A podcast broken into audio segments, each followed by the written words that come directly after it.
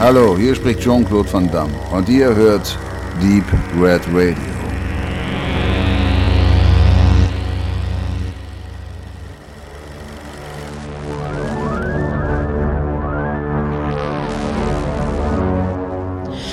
Hallo alle miteinander, ich begrüße euch zu Deep Red Radio, dem Filmmagazin der besonderen Art.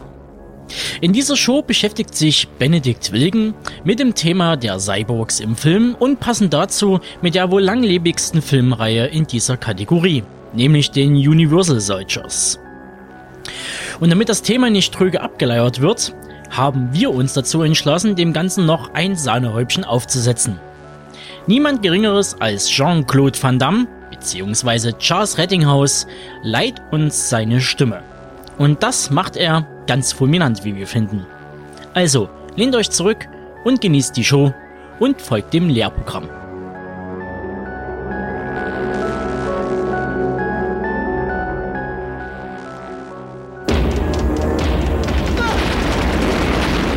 Es war ein streng geheimes Regierungsprojekt. Legt ihn auf Eis! Sie alle! Erdacht, um den perfekten Soldaten zu erschaffen. Nie wieder wird ein Mann im Dienst für sein Land sterben müssen. Krygonisch konserviert. Okay, Leute, Gedächtnis löschen. Genetisch verbessert. Und wie sieht's aus? Ziemlich hässlich. Auf Gehorsam programmiert. Wir sind im Tower. Okay, okay, los geht's. Wer sind diese Typen? dreißig Geiseln werden im Keller des Kraftwerks gefangen gehalten. Ich sagte Maul halten! Wir sind Leiterphase zwei ein.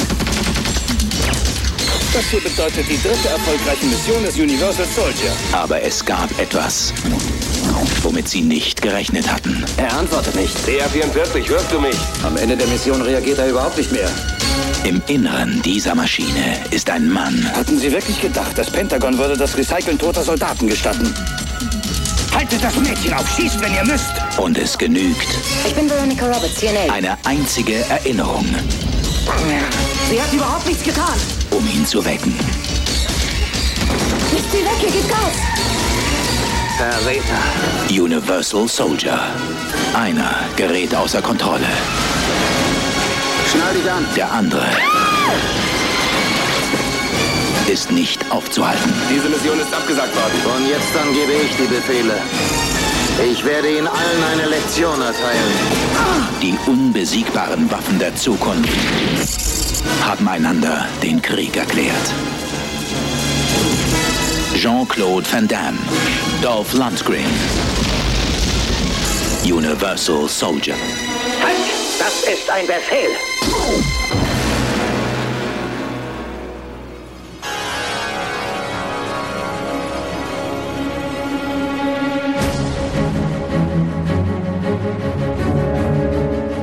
Cyborg Inferno, Universal Soldiers gestern und heute.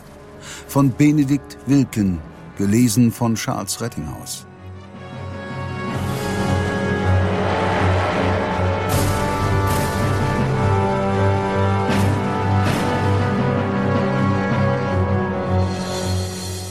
Fast menschlich, fast perfekt, fast unter Kontrolle. Mit diesem reißerischen Untertitel sicherte sich Roland Emmerich neunzehnhundertzweiundneunzig den Durchbruch als Filmemacher des fantastischen Kinos. Er hatte in den späten neunzehnhundertachtziger Jahren bereits Filme mit internationaler Reichweite gedreht, aber die große Wahrnehmung wurde ihm erst mit Universal Soldiers zuteil. Nach diesem Action-Spektakel, in dem gefallene Soldaten zu Cyborgs konvertiert werden, konnte er sich größere Projekte aneignen und wurde zu einem der gefragtesten Regisseure im sogenannten bombastischen Kino. Der deutsche Filmemacher realisierte anschließend Stargate neunzehnhundertvierundneunzig, Independence Day neunzehnhundertsechsundneunzig oder The Day After Tomorrow zweitausendvier. Er sagte einst, vor den Dreharbeiten zu Universal Soldiers hätte er noch nie einen Film mit Jean-Claude Van Damme oder Dolph Lundgren gesehen, geschweige denn sich für das Genre des Actionfilms der zweiten Kategorie interessiert.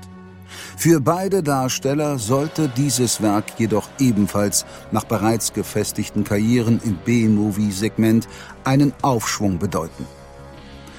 neunzehnhundertneunundneunzig beschlossen einige Produzenten des Originals, ein Sequel ins Rennen zu schicken, zu dem sie Jean-Claude Van Damme gewinnen konnten. Dessen Karriere war bereits wieder auf dem Weg nach unten, nach einem kurzen Aufenthalt am unteren Ende der Hollywood-A-Liga.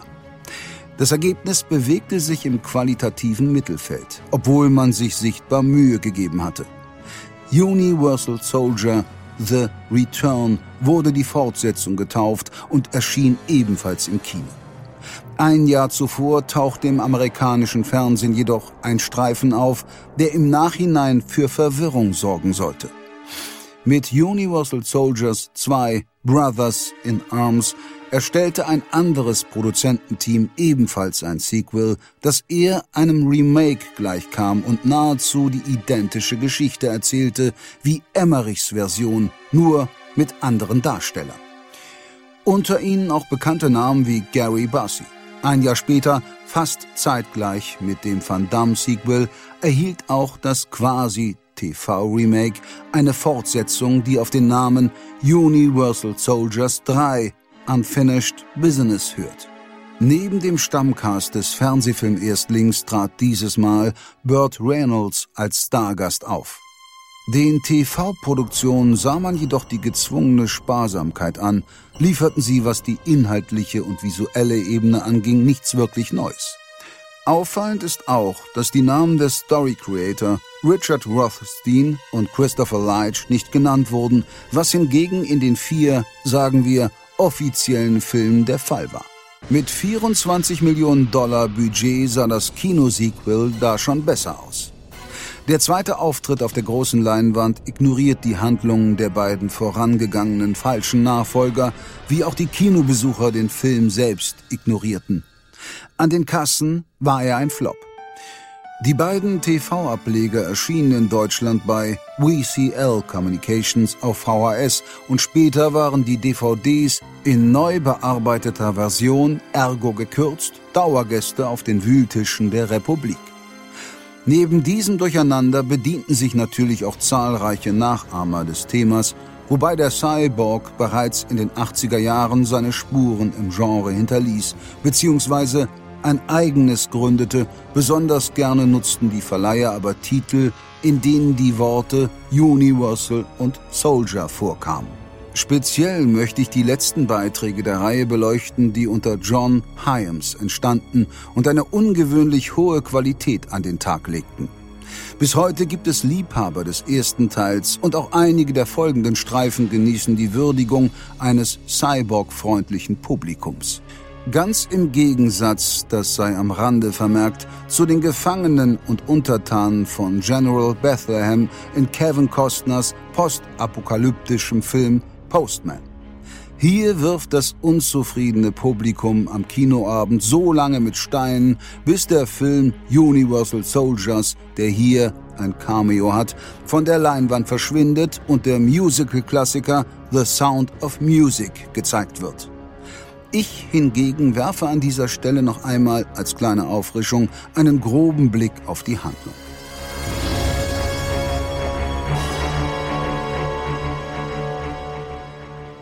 In Roland Emmerichs Uhrwerk sterben die Soldaten Luc Devereaux, Jean-Claude Van Damme und Andrew Scott, Dolph Lundgren, im Vietnamkrieg. Verantwortlich dafür ist letzterer, der im Wahn einen Amoklauf startet, dem nicht nur die beiden, sondern auch ein ganzes Dorf zum Opfer fallen. In einem geheimen Regierungsprogramm werden ihre humanen Überreste, die über zwanzig Jahre lang konserviert wurden, mit technischen Bauteilen ergänzt, um so Supersoldaten zu erschaffen, die im Dienste der Vereinigten Staaten in brenzligen Situationen als Special Force agieren sollen. Eigentlich sind Emotionen und Erinnerungen in den Gehirnen der Halbmaschinen gelöscht, aber sie dringen dennoch in die Köpfe der Soldaten zurück und somit verfällt Andrew abermals in seinen Wahn und übernimmt kurzerhand die Kontrolle über alle Unisols. Anschließend terrorisiert er die, zu deren Schutz er eigentlich erschaffen wurde. Nur Devereaux behält seine Gutmütigkeit und stellt sich gegen Andrew und kann den ehemaligen Kameraden letztendlich besiegen. Im offiziellen zweiten Teil, die T V-Ableger lassen wir außen vor, wurde das Konzept der Universal Soldiers neu strukturiert. Mit besserer Technik und Sicherheitsvorkehrungen lebte das Projekt weiter. Devereaux, erneut von Jean-Claude Van Damme verkörpert, steht als Berater zur Verfügung. Er selbst wurde zurückgebaut, ist also ein normaler Mensch, wie auch immer das funktioniert haben soll, denn selbst für die futuristische Realität, in der das Franchise angesiedelt ist, wirkte dieser Umstand äußerst unglaubwürdig. Weiterhin schenkten ihm die Drehbuchautoren eine Tochter sowie einen beinahe infantilen Humor. Die Rolle des Gegenspielers übernimmt die zentrale Steuereinheit des Unisol-Programms, der Supercomputer S E T H. Denn als dieses aus Kostengründen abgesetzt werden soll, schützt sich die künstliche Intelligenz mit den Cyborgs selbst, welche sie unter ihre Kontrolle bringt. Natürlich gibt es auch hier, nach unzähligen menschlichen Verlusten und gefühlt endlosen Kämpfen, ein Happy End.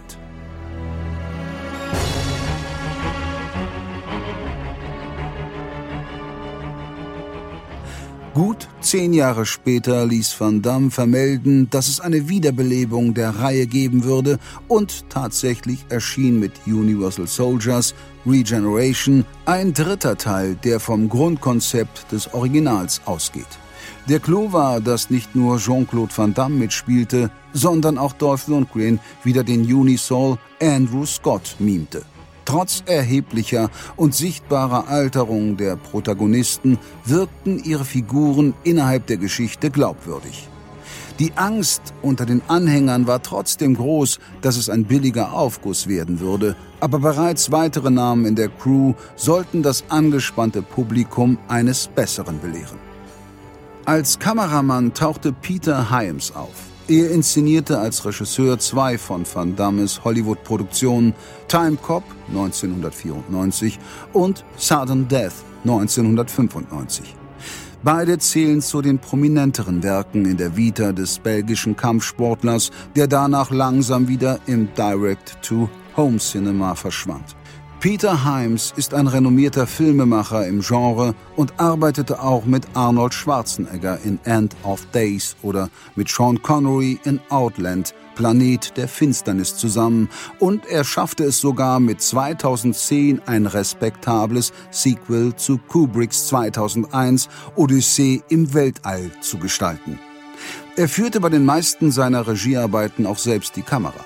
Hier beschränkte er sich vollkommen auf diese, und es übernahm sein Sohn John Hyams die inszenatorischen Aufgaben. Als Produzent trat wieder Craig Baumgarten in Erscheinung, welcher bereits die Kinofilme begleitete. Mosh Diamond gesellte sich ihm zu. Er arbeitete bereits mit Jean-Claude Van Damme und Dolph Lundgren in anderen Filmen zusammen. Im Unisol-Sektor ist er jedoch neu gewesen. Regeneration lässt den zweiten Teil weitestgehend unbeachtet und stützt sich auf die Basis von neunzehnhundertzweiundneunzig. Devereaux ist in psychotherapeutischer Behandlung nach seinem Unisol-Ausstieg. Ob er wieder wie im Vorgänger menschlich oder zur Hälfte Maschine geblieben ist, steht weitestgehend im Dunkeln. Terroristen haben jedenfalls mit einem reaktivierten Unisol den zerstörten Atomreaktor in Tschernobyl besetzt und drohen damit, mittels einer Sprengsatzzündung an jenem Ort eine weitere atomare Katastrophe zu verursachen. Devereaux muss seine jahrelange Anti-Aggressionstherapie an den Nagel hängen und in den Kampf ziehen. In der Ukraine wird er nicht nur auf seinen alten Widersacher Andrew Scott treffen, sondern auch auf ein verbessertes Modell, genannt M G U. Dargestellt wird diese Kampfmaschine von Andrei The Pitbull Arlovski. Auch er geht wie seine beiden Kollegen aus dem professionellen Kampfsport hervor. John Hyams reicherte das dünne Konzept mit allerlei Schauwerten an. Die Optik ist kühl und farbreduziert. Außerhalb der Actionsequenzen bleibt seine Inszenierung ruhig und schafft es stellenweise sogar, eine meditative Stimmung zu erzeugen, welche sich im Folgeprojekt noch verstärken sollte. Das Direct-to-D V D-Produkt wurde in Cinemascope gedreht, was dem Film eine weitere Größe verlieh und ihn aufwertete. In manchen Ländern wurde er dann tatsächlich auch im Kino veröffentlicht, beispielsweise in weiten Teilen Asiens sowie in Italien und im Libanon. Die Pyro-Effekte, Schusswechsel und Explosionen sind real bzw. geschickt mit C G I kombiniert. Man verzichtete eher auf den großen Knall, da ihn das Budget nicht hergab. Eine intelligente Entscheidung, die in manch anderem Produktionsteam fehlte, welches sich dann auf billige Tricks einließ. Kinetisch und hart fallen die Fights Mann gegen Mann aus. Gut choreografiert und mit reichlich Gore geht es zur Sache. Damit schaffte es die ungekürzte Fassung, ohne schwere Jugendgefährdung, in Deutschland indiziert zu werden. Ein wichtiger Trumpf ist natürlich der eingangs erwähnte Altmeister Peter Hyams. Seine Kamera bewegt sich in einer szenerisch angepassten Geschwindigkeit durchs Geschehen. Ein Hauch vom Hollywood der neunziger Jahre wird versprüht, der anderen späten Projekten mit ähnlicher Vergangenheit fehlt. Die tristen bulgarischen Sets, alte Neubauviertel und Industrieruinen mit spärlicher Flora bieten das perfekte Areal für diesen kleinen Actionfilm. Die Gegner Devereaux sind meistens schwarz gekleidete anonyme Figuren in schwarzen, anonymen Fahrzeugen, die ein wenig an die Wagen in Robocop erinnern. Gleich zu Beginn wird der Betrachter Zeuge einer irren Verfolgungsjagd durch eine mitgenommene ex-sowjetische Metropole, die perfekt zeigt, wie schlicht das Werk ist und wie gut es trotzdem funktioniert. In Osteuropa scheint für ein Filmteam alles möglich zu sein, wenn das Geld und die Publicity stimmen. Universal Soldier Regeneration macht rundum Freude und war in seiner Zeit einer der besten Vertreter der Oldschool-Actionwelle.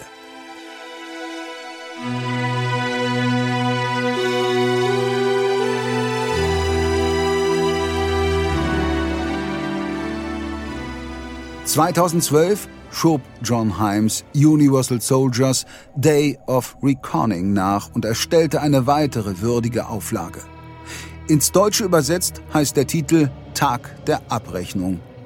Ohne die sicher sonst sehr hilfreiche Unterstützung seines Vaters, die Kamera führt nun Jaron Levi, erreichte sein Sequel aber dennoch die Qualität von Regeneration und geht sogar darüber hinaus. Levi muss sich nicht verstecken, denn auch er besitzt ausreichend Erfahrung und schafft somit ebenfalls einen Stil, der in der Erzählung geschmeidig bleibt, aber wiederum bei Action rasant wird. Auffallend ist der häufige Einsatz von Zeitlupen, die gut gesetzt sind. Das Sahnestück präsentieren uns Hyams und Levi aber bereits zum Anfang. Durch die Augen des Hauptprotagonisten John, gespielt von Scott Adkins, der seine Fangemeinde in den Undisputed-Klopper-Filmen sammelte, sehen wir, wie dessen Familie brutal hingerichtet wird. Auf dem Weg zu diesem grausamen Ereignis durchstreift er das Haus aus seiner Ego-Perspektive, ohne die Unterbrechung durch einen Schnitt. Schnell erschließt sich ein Verweis an die Anfangssequenz von Halloween, Nacht des Grauens von John Carpenter, in dem die Handlung genauso begann, nur dass dieses Stilelement hier perfektioniert wurde. Gedreht hat man erfreulicherweise ebenfalls wieder in Cinemascope. Luc Devereaux und Andrew Scott werden weiterhin von Jean-Claude Van Damme und Dolph Lundgren verkörpert, spielen dieses Mal aber eine andere Rolle. Während ersterer traumhaft in den Köpfen von anderen Unisols erscheint, um sie von der Regierung weg und zu einer Rebellion hinzuführen, ist Andrew leibhaftig der Führer des Cyborg-Aufstandes. Johns Rolle wirft lange Zeit Fragen und Verwirrungen auf, was dem eigentlichen Actiongeschehen noch eine angenehme und teils rätselhafte Thriller-Note verleiht. Auf der Suche nach den Mördern von Frau und Kind wird er dabei unweigerlich auf sein eigenes Geheimnis stoßen, das ihn letzten Endes zu Devereaux und Andrew führen wird, die im bislang letzten Teil zusammen gegen ihren Widersacher antreten. Auch in Day of Reckoning verzichtet John Hyams auf überbordende Großraum-Action, die er sich nicht leisten kann. Eine geradlinige und sehr ansehnliche Autoverfolgungsjagd ist erneut ein Highlight und die Kampfsequenzen haben einen langen Atem und sind teilweise in bemerkenswerten One-Shots inszeniert. Viel Requisite geht dabei zu Bruch und die pure Handarbeit der Kampfszenen treibt jedem Genre-Fan die Freudentränen in die Augen. Die Gewaltschraube wird reichlich angezogen, die ungekürzte Fassung hat eine Spio-Freigabe und ist somit im Gegensatz zum Vorgänger in Deutschland ab achtzehn Jahren im Geschäft zu haben. Am Drehbuch schrieb Hyams erstmals mit, zusammen mit Doug McNasson und John Greenhalgh. Dieser Kombination entsprang eine merkwürdig philosophische Aura, die erst befremdlich wirkt, sich aber später gut einflechtet. Der Charakter von John muss auf seiner Reise herausfinden, wer er ist und stößt dabei häufig auf Situationen, die aus einem David Lynch-Werk stammen könnten, zwar ohne deren Tiefe zu erreichen, aber immerhin. In anderen Rezensionen kommt Hyams mit dieser Mischung schlecht weg, wird als Dieb an Klassikern bezeichnet und des Umstandes beschuldigt, lediglich ein brutales Zitatenkino erzeugt zu haben. Aber wenn man zurückblickt, wird man einsehen müssen, dass viele große Genreperlen, die sich bester Kritiken erfreuen, sich ähnlicher Merkmale bedienten. Stichpunkt Matrix oder Total Recall.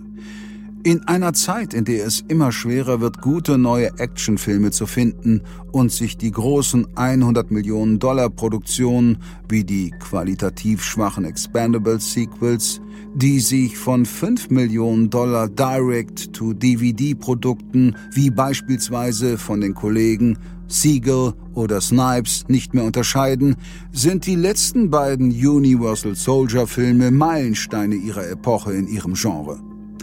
Eine weitere Fortführung der Charaktere oder des Themas bleibt vorerst offen.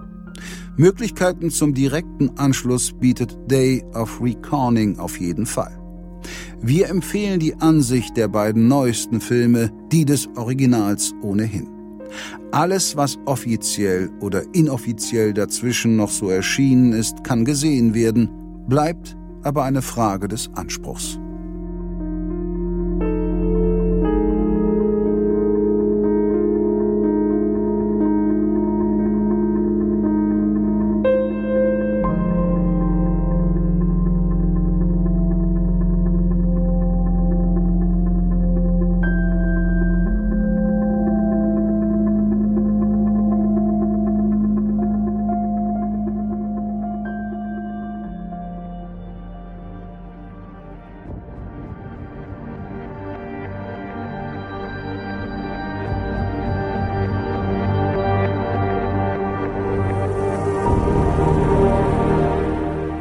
Der Begriff Cyborg begleitet die Kunstwelt seit rund fünfzig Jahren und in keiner Form tritt er so populär in Erscheinung als wie im Medium Film. Wahrscheinlich gibt es in der Science-Fiction-Literatur, Belletristik oder Comic gleichermaßen sehr viel mehr Auftritte von Lebewesen, halb Mensch, halb Maschine, aber popkulturell hatte in den letzten Jahrzehnten immer das bewegte Bild gewonnen, wenn es um die Verbreitung und die Verinnerlichung in der Masse ging.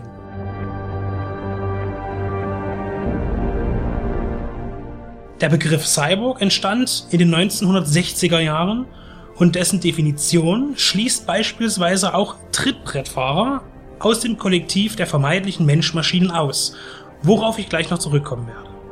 Jedenfalls war es ein wissenschaftlicher Aufsatz vom Österreicher Manfred Klines und dem amerikanischen Mediziner Nathan S. Klein, in dem das Wort Cyborg das erste Mal auffiel, auch wenn die Bedeutung dieses Terminus schon länger unter anderem Namen existierte.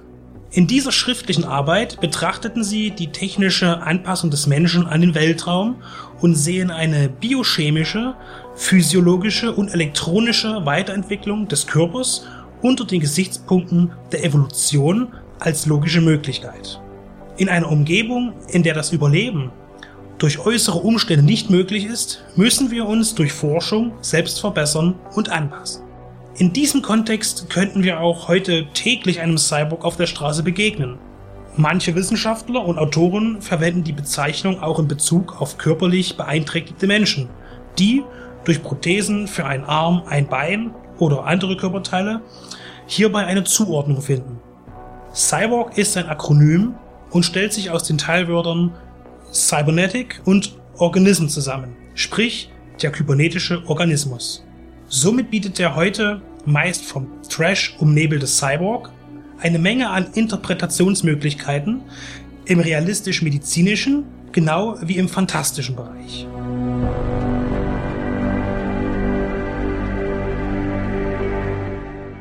Einer der ersten Auftritte als Cyborg, Gestalt in filmischer Form, lässt sich in der Serie Doctor Who finden. Die außerirdische Rasse der Daleks sind zwar keine Menschen, sondern aus unserer Sicht Aliens, aber sie nutzen Kampfanzüge zur Erweiterung ihres Körpers, ohne den sie nicht lebensfähig wären. Ihr Debüt gaben die Daleks neunzehnhundertdreiundsechzig und sind sicher nur bei Kennern der bis heute laufenden britischen Science-Fiction-Serie bekannt. Der sechs Millionen Dollar Mann aus den siebziger Jahren ist da womöglich dem allgemeinen Ohren eher bekannt. Genau wie er gehören auch Darth Vader und Alex Murphy aka Robocop zum Clan technischer Mischwesen. James Camerons Terminator hingegen ist kein Cyborg. Er ist eine rein künstliche Intelligenz und nur mit lebendem Gewebe eingehüllt. Er war aber nie ein Mensch und ist so nach der korrekten Begriffserklärung ausgeschlossen. Dazu zählen auch andere Roboter mit menschlichen Zügen. Ash oder Bishop aus Alien sowie der kleine David aus A I Künstliche Intelligenz entstanden nicht aus humanen Grundlagen, auch wenn sie ihren Schöpfern oder einem deren Verwandten ähnlich sehen sollten. Der Cyborg besteht aus menschlichen Körperteilen, die Maschine an ihm ist als Prothese zu sehen. Schwarzenegger, Henriksen und Osmond sind als Androiden oder eben schlicht als Roboter zu bezeichnen. Wohingegen die Figur des Marcus Wright in Terminator die Erlösung sehr wohl ein Cyborg ist. Das mag zuerst verwirrend klingen, ist letztlich aber ganz einfach. Cyborg ist nur derjenige, der bereits einmal lebte, essen und trinken musste oder einfach nur atmete. Und bevor Benedikt sich der Cyborg-Filmreihen annimmt, bekommt er erst einmal eine akustische Verschnaufpause auf die Ohren.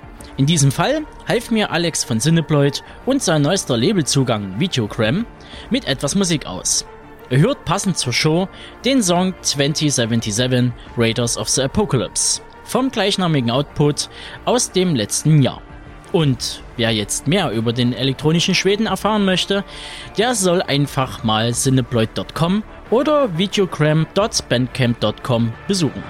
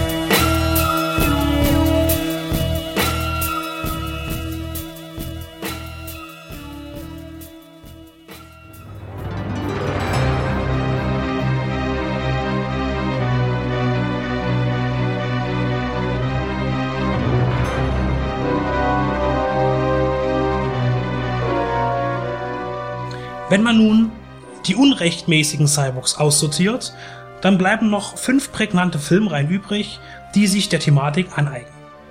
Unter ihnen befindet sich die bereits besprochene Universal Soldier-Reihe. Robocop zog neunzehnhundertsiebenundachtzig zwei Kinofortsetzungen mit sich und weitere T V, Filme und Serien. Begleitet vom ewigen Reboot kam erst letztes Jahr eine neue Variante des Stoffes ins Kino. Ein wichtiger Regisseur für das Genre wurde Albert Pyun, der nach dem qualitativ hochwertigen Robocop-Filmen, gemeint sind die ersten beiden von Paul Verhoeven und Irvin Kershner, mit dem schlichten, aber eindeutigen Titel Cyborg die Fahrwassersaison einleitete.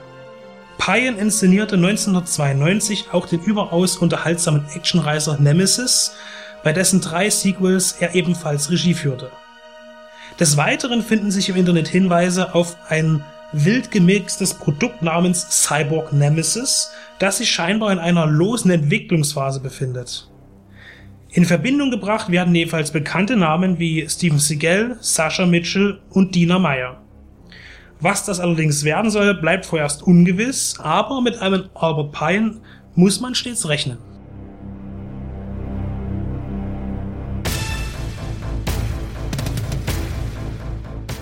Zeitgleich mit Nemesis und den Unisols schickten dann die Brüder Avi und Danny Lerner den Cybercop dreimal ins Rennen, beginnend interpretiert von B-Movie-Legende Sam Fürstenberg. Hinweis: Zu dem meines Erachtens herausragenden Cybercop zwei gibt es bereits auf unserem Deep Red Radio Blog eine schriftliche Analyse.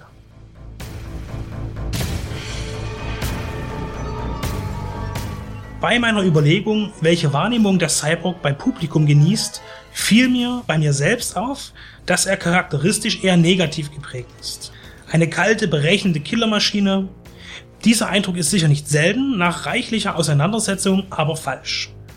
Im Grunde gibt es mehr gutmütige Vertreter der human-maschinellen Zunft. Neben Robocop und Luc Devereaux aus Universal Soldiers begegnen einem dann noch Will Smith aus iRobot nach dem russischen Literaturklassiker von Isaac Asimov, erschienen neunzehnhundertfünfzig, und auch die Zeichentricklegende Inspector Gadget gehört zu der freundlichen Gruppe. Besonders im bereits erwähnten Pyun-Film Cyborg mit Jean-Claude Van Damme ist die Rolle der titelgebenden Figur friedlich und tritt überraschenderweise eher sekundär auf. Van Damme spielt hier noch nicht selbst den Cyborg, sondern begleitet einen durch eine postapokalyptische, gefährliche wie gewalttätige Welt. Der kybernetische Organismus ist in diesem Film kein starker Kämpfer, sondern lediglich das Transportmittel für wichtige Daten, die in seinem Körper gespeichert sind. Er benötigt menschlichen Schutz und widerspricht damit ganz klar den verbreiteten Vorstellungen. Später übernahm Keanu Reeves einen ähnlichen Part als Datenübermittler mit im Kopf integrierter Festplatte in Johnny Mnemonic. Der Begriff Mnemonic bezeichnet übrigens eine Art des Gedächtnistrainings und trifft auf Johnny eigentlich gar nicht zu, da er sein Wissen ja künstlich speichert. Logik egal, klingt aber toll.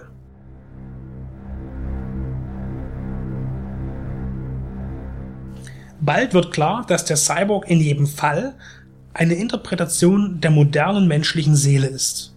Man könnte sogar sagen, dass uns die Nutzung eines Smartphones oder Mobiltelefons als technische Erweiterung unserer Fähigkeiten zu einem Cyborg macht. Dies gilt für den gesamten elektronischen Luxus, den sich die Menschheit in den letzten sechzig Jahren zugelegt hat. Der Kampf gegen einen überlegenen Cyborg oder der Cyborg im inneren Kampf selbst mit seiner Zwiespalt zeigt neben all dem Geballer und zeitweilig auch Gemetzel doch auch einen Spiegel für uns selbst und wie wir mit den modernen Errungenschaften umgehen. Nutzen wir sie für das Gute oder das Böse? Ein Gedanke, der so alt ist wie die Wissenschaft und somit wie wir Menschen selbst. Eine explizite Übersicht ist mit diesem Beitrag natürlich nicht gegeben, nur ein Anreiz. Letztlich lassen sich in der Kulturgeschichte mehr Cyborgs finden, als vermutlich vorher gedacht, wenn man nur genau darauf Acht gibt. Er ist keine Erfindung der trashigen achtziger Jahre Actionfilmindustrie. Seine Geburt war viel zeitiger und ist wohl nicht hundertprozentig festzulegen, wenn man von dem reinen Begriff Cyborg absieht, der einfach nur einer längst existierenden Gattung einen wissenschaftlichen Namen gab.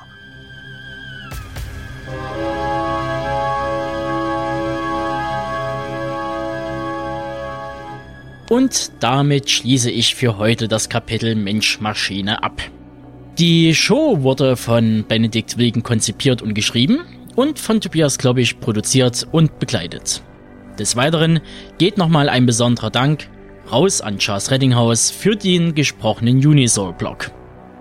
Nun denn, wir hören uns, wenn ihr mögt, Mitte, Ende Mai zu unserem postnuklearen Mad Max Podcast wieder. Und alles Weitere darüber hinaus erfahrt ihr, wie gewohnt, auf w w w punkt deep dash red dash radio punkt d e.